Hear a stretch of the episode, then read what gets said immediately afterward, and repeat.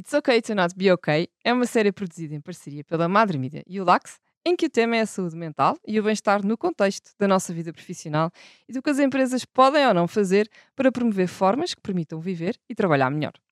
Chama-se It's Okay to Not Be Okay porque pedimos emprestada a frase repetida durante os Jogos Olímpicos de 2021 a propósito da decisão de Simone Biles de não participar na maior parte das provas em Tóquio. A saúde mental é um dos problemas mal resolvidos que a pandemia deixou descoberto e quando uma atleta olímpica de topo o trouxe para o espaço público, apenas reforçou a urgência em que se converse, se partilhe experiências e se encontrem novas respostas.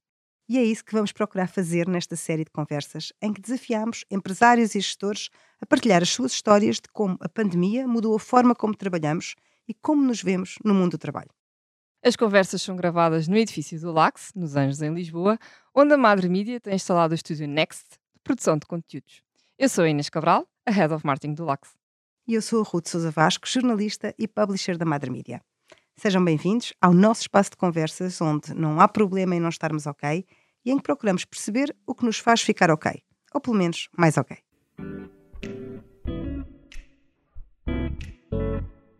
Nobody is perfect. So yes, it is okay to not be okay. Hoje, a nossa convidada é um nome bem conhecido de todos, Roberta Medina, empresária e o rosto do Rock in Rio em Portugal e que faz parte do LAX desde o dia zero. Oba, tão bom! Rock in Rio, que além de ser o festival que há quase 20 anos chegou a Portugal, tendo nascido no Brasil há mais de 30, é também uma organização com vários eventos paralelos, nomeadamente com foco no desenvolvimento pessoal e na saúde mental. O meu nome é Inês Cabral, sou Head of Marketing do Lax e vou estar aqui com a Ruth Souza Vasco, jornalista e uma das fundadoras da Madre Mídia. Olá, Roberta, e olá, obrigada por estar já connosco. Já olá antes, né? A pessoa que já vem bagunçando o coreto. Muito bom estar aqui com Adoro vocês. bagunçando o coreto.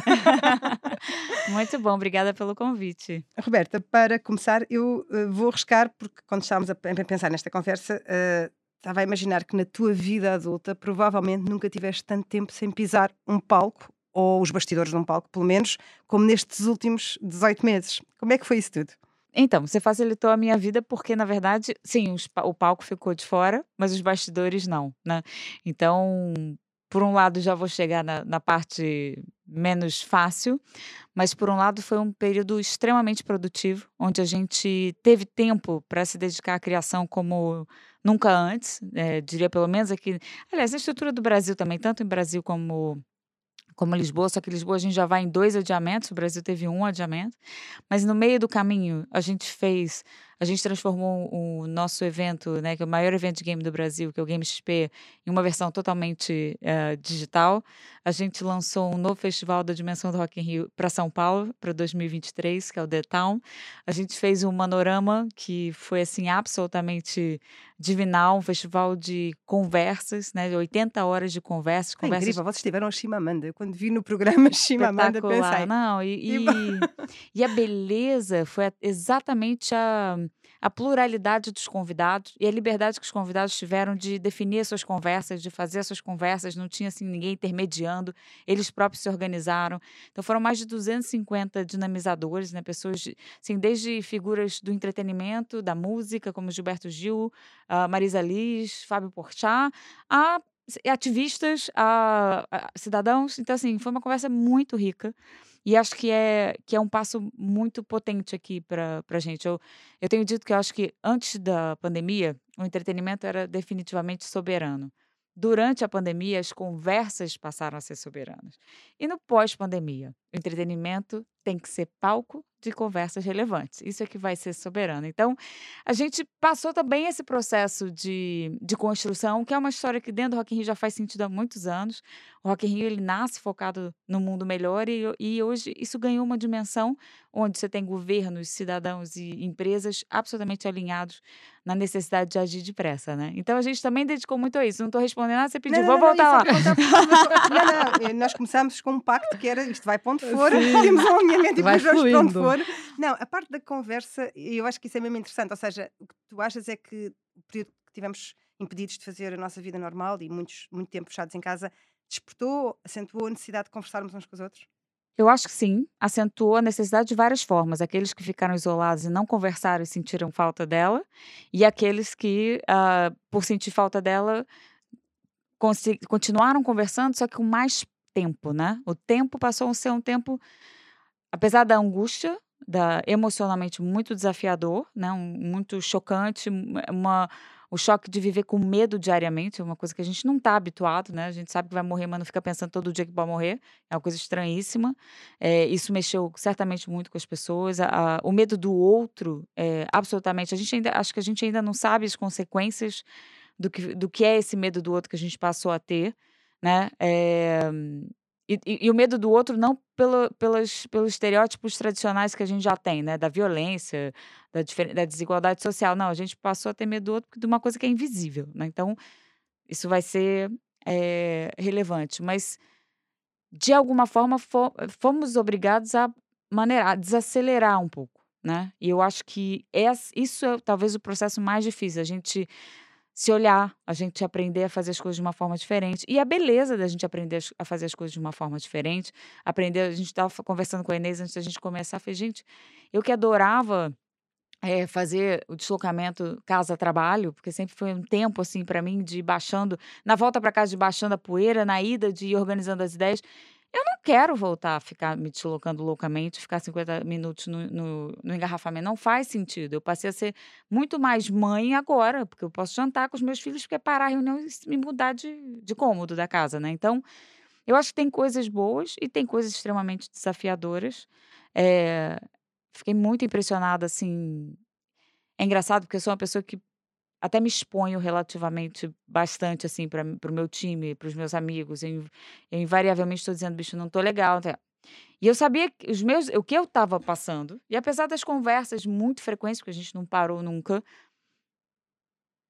tem muita gente que não se expõe muito, né? E de repente a gente faz uma reunião geral, já somos uns 130 entre Brasil e Portugal permanentes e de um time que no primeiro ano ainda passou um, um layoff, mas depois não, estava todo mundo com seu emprego garantido, sem redução de salário na segunda etapa, etc.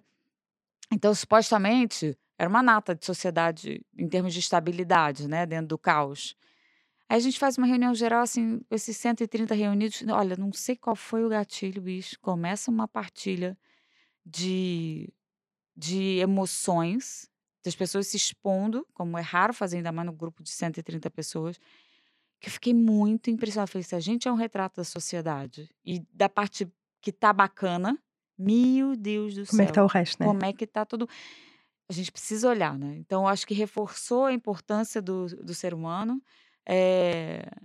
Acho que já era uma, uma conversa em crescimento, né? A coisa da, de humanizar mas era uma conversa em crescimento marqueteira. Eu acho que agora virou assim, é, opa! Sim. Afinal de contas, esse, é esse negócio é mesmo valer, é mesmo tem mesmo que ser, né? Então, eu acho que, cara, sabe-se quem puder. Agora a gente vai, vai descobrir aos pouquinhos. Eu tenho muita convicção de que a gente não sabe ainda os impactos. A gente tem os impactos práticos da crise econômica, das dificuldades, do gap social que aumenta.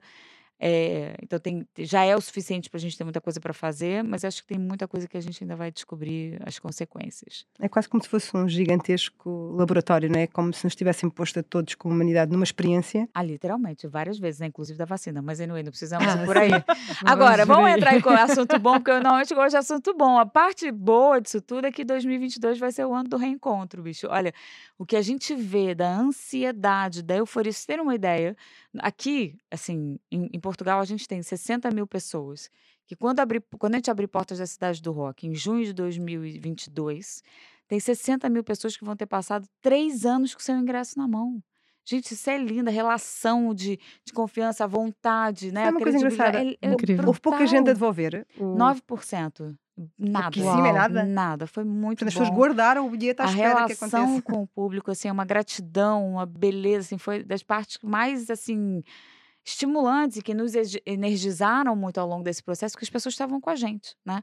A gente foi partilhando passo a passo das dificuldades, mas estávamos juntos e a gente fez questão de manter o cartaz, né? Mais uma edição, porque não tem nada mais frustrante um projeto de comunicação ter dado uma notícia dois anos atrás, não tem novidade agora para contar das coisas que as pessoas querem saber, né? Tem muita novidade, mas do palco mundo, que era sempre assim um elemento de muita ansiedade, caramba, a gente anunciou pela terceira vez o mesmo cartaz. Mas olha, amém, porque a gente trabalhou muito para manter, porque, de novo, 60 mil pessoas que apostaram e querem viver essa, essa festa. E agora as muitas mais que vão se juntar. Mas a gente está vendo essa ânsia das, vontade, das pessoas de estarem juntas, sabe? A gente fez recentemente o, o pontapé inicial assim da, da edição é, de 2022 do Rock in Rio e numa conferência de imprensa e foi justo na virada aqui das da liberação um pouquinho mais né das restrições da, que as pessoas estavam eufóricas assim uma alegria da gente poder estar junto com a vontade de novo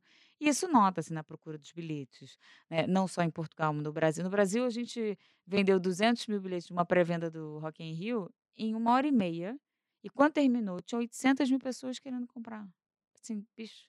E no final já dizia, ai, meu Deus, pressiona mesmo, na, menos na comunicação, que as pessoas estão histéricas. Não é possível, né? Nunca tinha acontecido nada assim. Então, acho que é o sinal de que aquilo que a gente tem dito que a gente acredita imenso é verdade, né? Porque a vida é ao vivo, né? Não é assim. É muito bom que a gente tenha ampliado as nossas possibilidades com o acelerar do uso da tecnologia né? Isso fez o mundo ficar maior para a gente, ficou ainda mais conectado.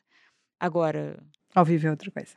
Como é que vai ser este Rock in Rio pós-pandemia? Porque vê-se nas ruas Cara, e a todo lado. Sei, ser a loucura, já loucura, está né? completamente a achar que não há é. bicho. Não é? Cara, mas eu o acho bicho ainda está cá. Não, é mas que... eu acho que o, o bicho tá. Mas, assim, pelo que eu tenho ouvido, e, e aí, obviamente, pessoas especialistas com isso, o fato da gente ter atingido aqui né, os 85% de vacinação, um, a gente vai continuar lidando com o bichinho, ele vai entrar no nosso dia a dia com alguma normalidade. Sim. A gente vai proteger os, hum, com novas doses, se for o caso, quem precisa ser protegido. Mas, pelo que um, eu tenho ouvido, né, o risco diminui imenso. Né? Então, a gente aqui, em relação a, ao Covid, a gente vai ter que. É um dia de cada vez. Eu acho que é uma das coisas mais um, revolucionárias que aconteceu na nossa na nossa era que a gente tem que viver um dia de cada vez. A gente nunca viveu um dia de cada vez. Hum, É o É, a treino da gente, e paciência. é não hilário, é? né? A gente pensar que quando a gente faz planejamento, a gente passa a ter certeza do futuro. Imagina só Já o que é não que era uma certeza. Não, e o ano passado, imagina, a maior parte de todos, acho que isso é o mesmo denominador comum. A dificuldade que foi para toda a gente combinar Natal o ano passado. Ninguém sabia o que é que ia fazer, como é que ia isso fazer, muito com quem é que ia estar. Emocionalmente foi um, É, é- choque. que é algo que nós planeamos geralmente com muita tranquilidade, porque somos os nós, né? São as, as famílias, são, e de repente não se sabia quem fica, quem vai, como é que vai ser. E acho que esse, esse abalo, que é uma coisa, lá está, muito normal, para sempre foi normal, né? Nós planeamos férias, Natal, e não temos que estar a pensar e fazer grandes conjugações. E de repente aquilo era um exercício. Quem vem? Vem este e não vem aquele, ah, mas é aborrecido. E depois como é Mas, que eu- nós. mas sabe que eu acho que você está falando de uma coisa importante, Ruth, que eu acho que tem relações que vão precisar ser recuperadas, resgatadas, né? Porque eu senti muitas vezes, eu me senti assim, então, vamos falar, separar o emocional do racional, mas eu me senti muitas vezes emocionalmente excluída e racionalmente aquilo fazia todo sentido. Eu me peguei me chateando por dentro, né? Porque você não pode falar uma bobagem, né? Você não pode chatear de verdade, mas eu percebi eu ficar magoada com uma coisa que racionalmente era totalmente explicada. Então você tem que racionalizar, acolher e, e resgatar. Né? Porque efetivamente tiveram que ser feitas escolhas. Né? Efetivamente a gente teve que, que restringir muito o- os grupos sociais. Então, eu acho que aí vem também alguns trabalhos. Acho que isso vem com mais naturalidade, porque quem é importante fica, né? Então, mas não quer dizer que não tenha que se fazer algum trabalho em volta disso também. Do ponto de vista da, da vossa equipa, da tua equipa, como é que foi trabalhar a moral das pessoas com dois cancelamentos, com um bom período sem saber exatamente o que é que ia acontecer, apesar, lá está, de estarem na tal situação até mais tranquila face a outros que tinham maior imprevisibilidade? Sabe que, qual era a minha frase ali? E, e- e pior é que eu mesmo, pior não, ainda bem. Que eu penso mesmo assim, é, cara, foi muito difícil, né? O segundo adiamento, então, para mim, eu fiquei tipo luto, eu fiquei super down, depois fiquei meio deprimida. Foi dificílimo, porque no primeiro foi num susto. Aí você, ra- rapaz, corre, racionaliza e toma. A gente estava com, com a cidade do rock em construção. Não tinha tempo para decidir. Então você monta planos financeiros, o que, que acontece, como é que gere. E a gente dizia assim, mas Rock in não aconteceu o menor dos problemas, meu, porque quer dizer que vai estar um caos, né? Então, pronto, infelizmente. Mas o fato é que ali foi racionaliza, decide, comunica, tudo rápido. E aí começa o que a gente fez, o processo foi estar criativamente muito ativos, porque a gente não sabia quanto tempo ia durar. Então imagina que no verão já tivesse melhor. que, que a gente podia oferecer aos nossos parceiros? Porque a gente trabalha muito para marcas. Será que a gente tinha alguma coisa para oferecer para eles voltarem à rua? Né? Então a gente ficou o tempo todo criando projetos. Aí passava o tempo, não, já não vai entrar, não vai dar para fazer isso. Então, next. Aí a gente começou de novo a botar, em setembro, a gente começou a botar o Rock in Rio na rua de novo. Porque bora agora para junho de 21. E aí, quando chegou dezembro, né? E o gato sobe no telhado e vai ficando pendurado no telhado, janeiro e fevereiro foi o mais difícil, porque a gente estava produzindo o Rock in Rio como se ele fosse acontecer, só que a nossa decisão só podia ser tomada em março. Então a gente estava trabalhando a todo gás, vendo a onda caminhar e bater na nossa testa, mas não tinha outra forma de fazer. Muito difícil. Quando a gente assim, eu normalmente gravo lá os nossos vídeos em assim, três vezes, foi.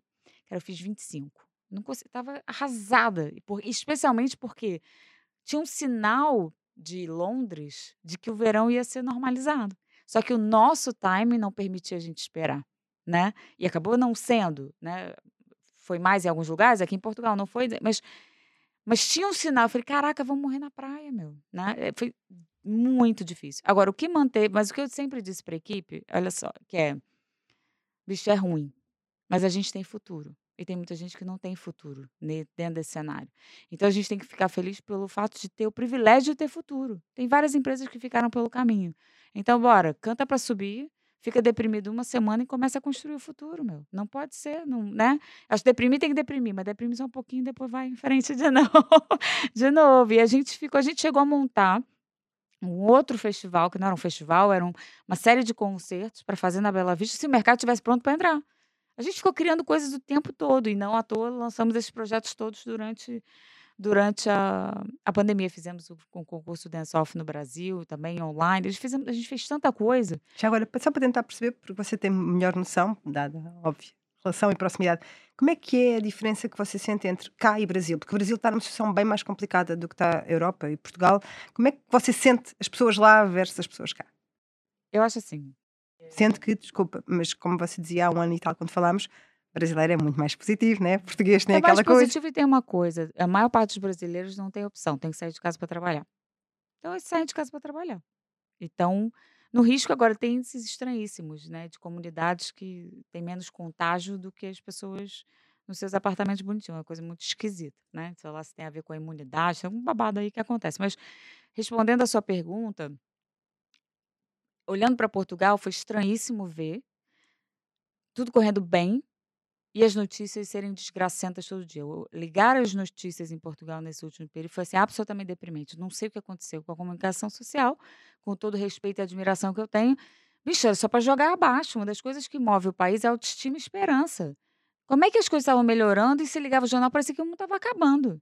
Ei, então isso foi muito estranho.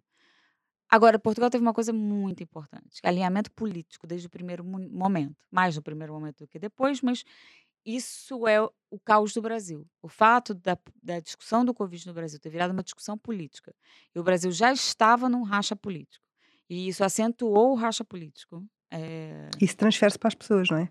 Não, isso transfere-se primeiro no ponto mais uh, terrível de todos, insegurança. Você não sabe o que é para fazer. Primeiro já não sabíamos, enquanto, enquanto humanidade a gente não fazia, não sabia o que fazer. Agora ali é ainda pior. Você não sabe mesmo o que fazer, né? Porque aqui em Portugal a gente também não sabia, mas pelo menos a galera se unia para dizer agora a gente não sabe, mas vamos por ali. E vai todo mundo por ali. Isso dá segurança.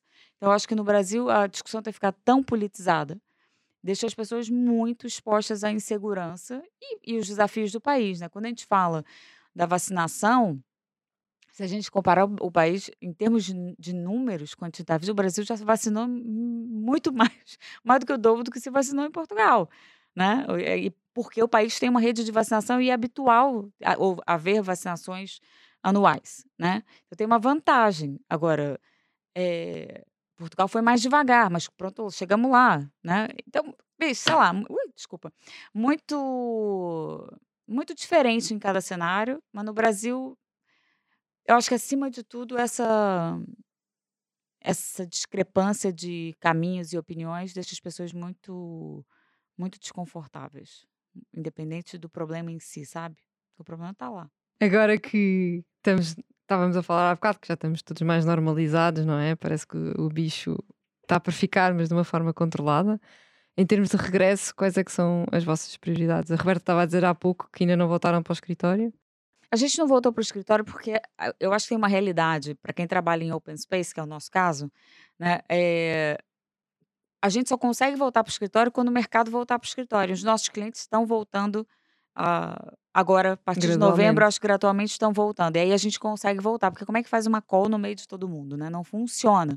E a gente não tem tantas salas ali de reunião para você, para todo mundo se isolar para fazer uma call. Então, eu acho assim, eu continuo achando que no caso do Rock in Rio, vai ter, a gente tem picos de trabalho muito elevados.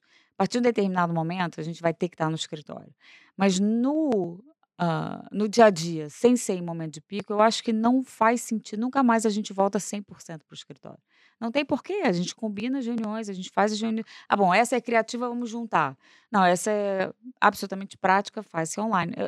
Porque tem essa beleza. Eu, de novo, eu não quero voltar ao formato anterior, onde eu via meus filhos, sei lá, à noite às vezes, né? Eu não quero, meu. Então a gente tem que reconstruir aqui. Enquanto grupo é claro que no nosso caso também é mais fácil, porque nós somos um grupo pequeno, né? E muito informal, e muito à vontade. As pessoas estão habituadas a, a, a ter a responsabilidade da tarefa e não do ponto, né? Ninguém tem que bater ponto. Ninguém não estou minimamente preocupada a hora que entra e a hora que sai. A não ser que tenha uma reunião combinada. Cada um tem que cumprir a sua tarefa, a sua missão. Missão cumprida, está feito. E agora estou no rescaldo do Manorama, não é? Vão pôr live as gravações. Já está a preparar o Rock in Rio 2022? O Manorama já está live, a gente já fez a primeira coletiva de, de Rock in Rio Lisboa, já anunciando mais novidades. Agora no dia 19 tem mais, agora até o final, se segurem, porque até agora, daqui até junho, é só Rock in Rio fazendo bagunça, até porque a gente está com saudade de estar junto, né? Então a gente vai arranjar um monte de desculpa para estar junto com as pessoas queridas que fazem Rock in Rio acontecer com a gente, que são os nossos fornecedores, nossos parceiros, né? Os artistas. Então a gente vai estar soltando novidades do jeitinho que a gente gosta, de pouquinho em pouquinho, né? Então vai, vai estar uma mensagem do rock muito especial, todo mundo com muita vontade, muita ânsia de, de fazer o evento acontecer. No Brasil, a gente já está revelando os nomes do cartaz, né, porque ano que vem é ano de Rock in Rio Lisboa e Rock in Rio no Brasil, em setembro. Então tem muita coisa bacana para acontecer. O Manorama já estamos em projetos de, né, de criação da edição do ano que vem. Não, pronto, não vou aqui abrir muito, já te contei um pouquinho, você não conta, deixa lá que deixa a gente avançar, mas certamente vai ser ainda mais incrível do que foi essa edição. A gente agora em novembro lança oficialmente, uh, numa grande conferência de imprensa em São Paulo, o The Town. Então, cara, o que, que é o The Town? The Town é um novo festival que a gente lançou para São Paulo, inspirado na cidade de São Paulo, da mesma dimensão do Rock in Rio. É muito interessante, é como se a gente, eu, né, no primeiro Rock in Rio, há 37 anos atrás, praticamente, em janeiro, forma, fazem 37, eu tinha sete anos eu não acompanhei nada, né? É, muito pouquinho.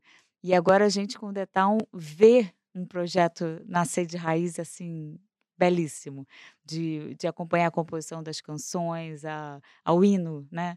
do festival, de, de, cada criação de detalhe. Óbvio que ele já nasce muito mais sofisticado do que era lá em no, 1985, né? Mas vai ser incrível. Explica só o nome para mim. Eu estou a dar uma de burra, mas não estou a perceber de todo. o The Town é a cidade. Ela é inspirada na cidade de São Paulo. Mas ah, esse nome é usado. É o nome do festival. certo, mas vem de quê?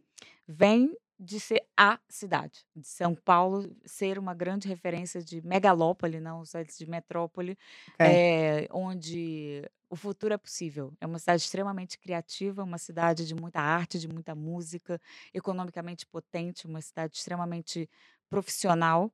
E a gente quer trazer essa conversa de cidades futuras, do, né, do, eh, cidades possíveis no futuro, já que a tendência. Agora vamos ver se o, se o Covid mudou um pouquinho, reduziu a aceleração da concentração em centros urbanos, mas é um fato, né?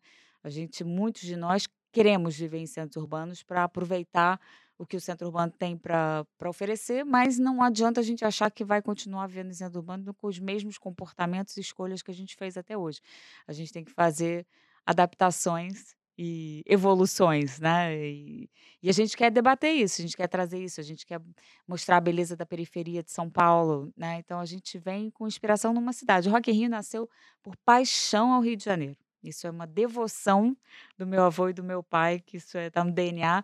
Eu, eu, eu, pelos vistos, fugi da curva, vim parar em Lisboa, pronto, mas está no DNA, é só uma outra cidade. Sorte, tivemos é, Mudei, mudei um pouco aqui a curva do mapa, mas mas, Mas é quase estranho, não é? Assim, vocês demoraram mais, são 36 anos? 30, entre, faz 37 em janeiro. Sim. 37 em janeiro, para chegar à cidade ao lado, não é? é mas sabe o que é engraçado? Quando o Rock in Rio volta para o Brasil, depois de estar 10 anos em Portugal, a gente, a gente ia voltar para São Paulo. E, porque haviam conversações para levar o Rock in Rio para São Paulo. Mas São, Rio de São Paulo é tipo Porto e Lisboa, é Argentina Brasil, né? É Portugal Espanha. Então, caraca, Rock in Rio, São Paulo, assim, era meu Deus, aquilo não era natural, né? E acabou que foi uma cena muito interessante, muito engraçada, porque quando a gente estava prestes a anunciar o regresso para São Paulo, o prefeito Eduardo Paes, que por acaso é prefeito nesse momento novamente, tinha acabado de ser eleito, falou: o quê? No meu governo vocês vão levar o Roquinho para São Paulo, mas de jeito nenhum. E como estavam os preparativos das Olimpíadas, a gente teve a sorte, ele também, de poder antecipar investimento das Olimpíadas para construir o espaço onde o Roquinho poderia acontecer, porque a cidade não tinha, né? E, e nesse momento, São Paulo está fazendo igual para receber o Detal, é muito interessante. Só que, assim, Rock in Rio, tá? Essa é a natureza. Aí a gente foi para o mundo. Em determinado momento, essa, ao longo desses, desses anos, a conversa São Paulo nunca desapareceu. Mas a gente não, ainda assim, não fazia sentido nem fazer Rock in Rio todo ano, nem tirar o Rock in Rio do Rio, isso não, não, não fazia sentido dentro do Brasil, né? O Rock in Rio tem 60% do público que vai ao Rock in Rio no Rio de Janeiro é de fora do Rio de Janeiro. 25% é de São Paulo. É, mas vem de todos os estados, que não fazia sentido, né? O Rock in Rio em si, em São Paulo, é uma coisa que não fazia sentido. E aí, depois desses anos todos, e é engraçado que a gente tem muitas provocações para expandir o Rock in Rio, a gente já passou por Espanha, já passamos para os Estados Unidos, tem conversas com o Chile, né, com Dubai, sei lá, tem tanta conversa que acontece, e aí, de repente, caiu a ficha, bom, mas o maior país perto da gente é São Paulo, porque o Brasil é gigante, né? E São Paulo é uma grande potência. Então, por que, a gente não vai fazer uma expansão, só que completamente diferente, de um novo produto, né? Da dimensão do festival. Não pode ser diferente para ser São Paulo. São Paulo merece um festival dessa, com essa robustez e que vem mostrar a beleza daquela cidade para o mundo todo. Isso é bom de ver.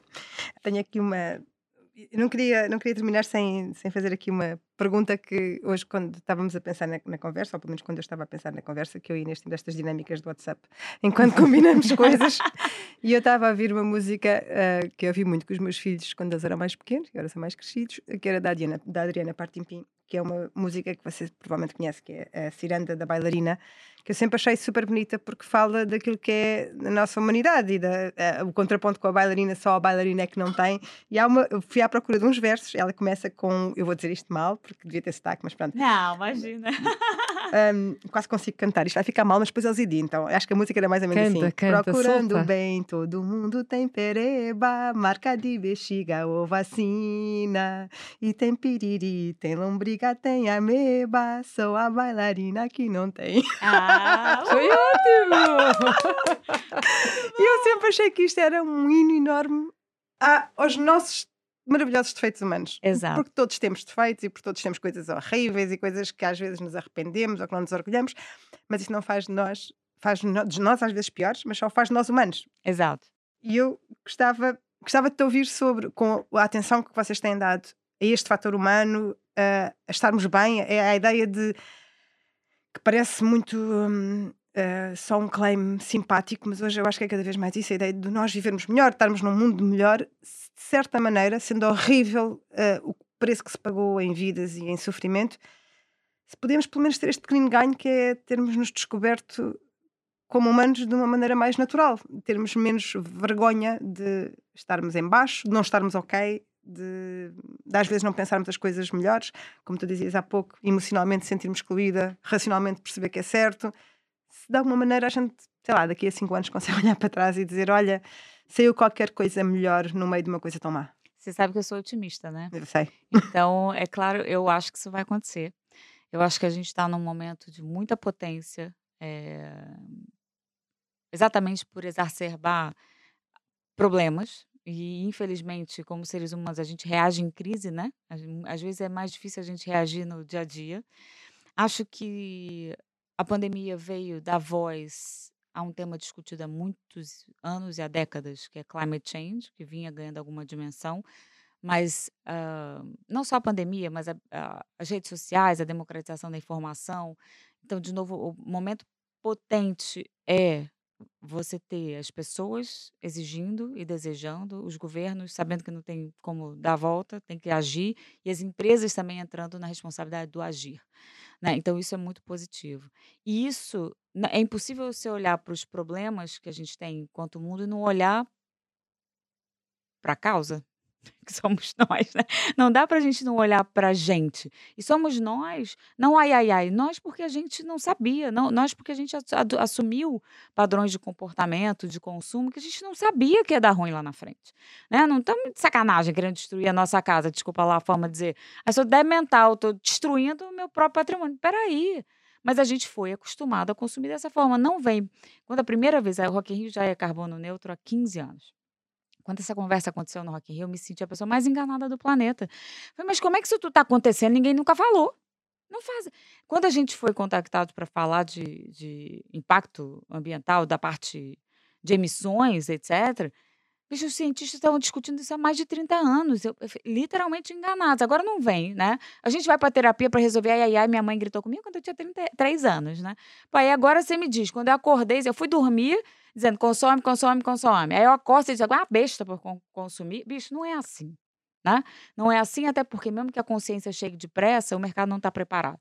E você lutar contra a maré é muito difícil. Então a gente precisa ir junto.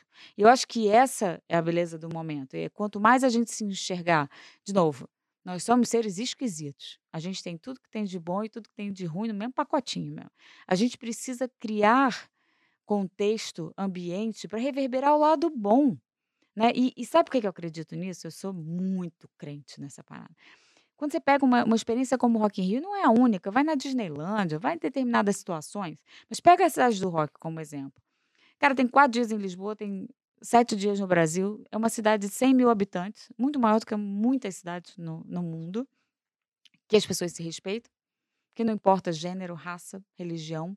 Se você de, se tem debate político, porque tem, tudo bem, é, né? Eu não, não, tô, vou, não, não vou cair no tapa com você por causa disso. As coisas funcionam. E se a gente fala de uma cidade caótica como o Rio de Janeiro, né, carinhosamente caótica, cara, até o transporte público, a limpeza pública, tudo funciona. Não é funciona só dentro da cidade do rock. Tudo que está ligado àquele acontecimento funciona. Tem alguma coisa ali que a gente tem para aprender. Tem uma beleza que é possível. Agora, o por quê? Porque eu acho que ali, desde a comunicação, a qualidade do serviço, ao respeito, tem ali uma coisa que você está criando ambiente para você estar livre, para você não precisar se defender. E a gente anda na rua se defendendo do vizinho o tempo todo. Quando a gente começar a inverter esse olhar, para acolher os nossos defeitos e as nossas fragilidades, porque se a gente não acolhe, a gente não, o bicho não resolve. É, até para parar, né? Peraí, aqui eu não posso ir porque eu sei que vou fazer bobagem. Se tirar de jogo na hora que você sabe que você não tem capacidade para aquilo. Mas se a gente se acolher e se a gente entender que somos todos parte de um projeto único, que é esse planeta, e cada um tem uma missão, uma função aqui dentro. Né? Você é jornalista, eu faço bagunça, eu faço festa, né? né? A Inês organiza um espaço bom para a gente trabalhar, que é o Lax. Cada um de nós tem uma função. E só que o projeto é um só. O projeto é único. É a vida nesse planeta, né? Então, se a gente olhar dessa forma, eu acho que a gente começa a se preocupar mais com o vizinho, se ele está bem ou se ele não está bem. Se passa na rua e tem uma coisa que não está legal, não é suposto, não é para acostumar, não é para fingir que não está acontecendo, né? Tem bairro social, uh, mas está lá no prédio. Não, não tem não problema, não tem problema em Portugal, não. Bicho, bora olhar o problema e resolver. Outro dia eu soube que tem cerca de 60 mil pessoas vivendo em bairros sociais em Lisboa. Cara, eu venho país de 220 milhões. É mesmo difícil resolver 60 mil pessoas? Ou a gente está com pouca vontade? Eu não acredito. Eu acho que é muito difícil resolver mentalmente e emocionalmente o estado que essas pessoas se encontram. Isso é um desafio de longo prazo. Agora, a parte prática de dignidade, né, de qualidade de vida, bicho, não é difícil de resolver. Isso é uma questão da gente tomar decisão, meter a mão e fazer. Né? Essa é a beleza da dimensão de Aliás, tem uma coisa curiosa, curiosa, boa, positiva que aconteceu, né? Nós nunca imaginaríamos que conseguiríamos ter a comunidade científica tão concentrada no mesmo objetivo como aconteceu no último ano e meio e vimos o resultado que teve para todos nós, ou seja, desde as vacinas até aos tratamentos que estão a ser desenvolvidos, era impensável. É. antes disto tudo, que toda a gente se juntava é para aquilo acontecer. É verdade. E, e eu acho que tem uma outra coisa bonita também nessa. Um dos elementos positivos disso tudo é a comunidade científica ser mais respeitada. Eu acho que assim, você disser que a comunidade científica é soberana, é perfeita, não, nada, nem são, são seres humanos que estão daquele lado, bichinho, então tem tudo de bom e tudo de ruim, no uhum. mesmo pacotinho, né? Agora, eu, eu fico babando de admiração quando eu ouço uma criatura que está estudando determinado assunto há 50 anos, ninguém deu a menor atenção e ele continua dizendo a mesma coisa. Eu falei, meu Deus, haja uhum. resiliência, resiliência cara. Sim. Que isso é que é agora. Não vamos mais perder 50 anos. Vamos dar um pouquinho mais de atenção. Vamos abraçar. Vamos construir junto. Vamos. E esse foi o Manorama, porque uma a beleza do Manorama, mesmo para o Rock in Rio, foi criar, começar a criar uma comunidade onde a gente não tem razão, mas a gente vai lá conversar e vamos ver se a gente junto chega aqui num, num opa, o que, que a gente quer? E bora lá construir junto esse futuro, né, que a gente deseja. É um pouco isso. Bora lá. Vamos a isso. Como disseram no outro dia, uh, aquilo que nos torna diferentes são os nossos defeitos, tentar acolhê-los. Ah, é, é verdade. Com a Roberta.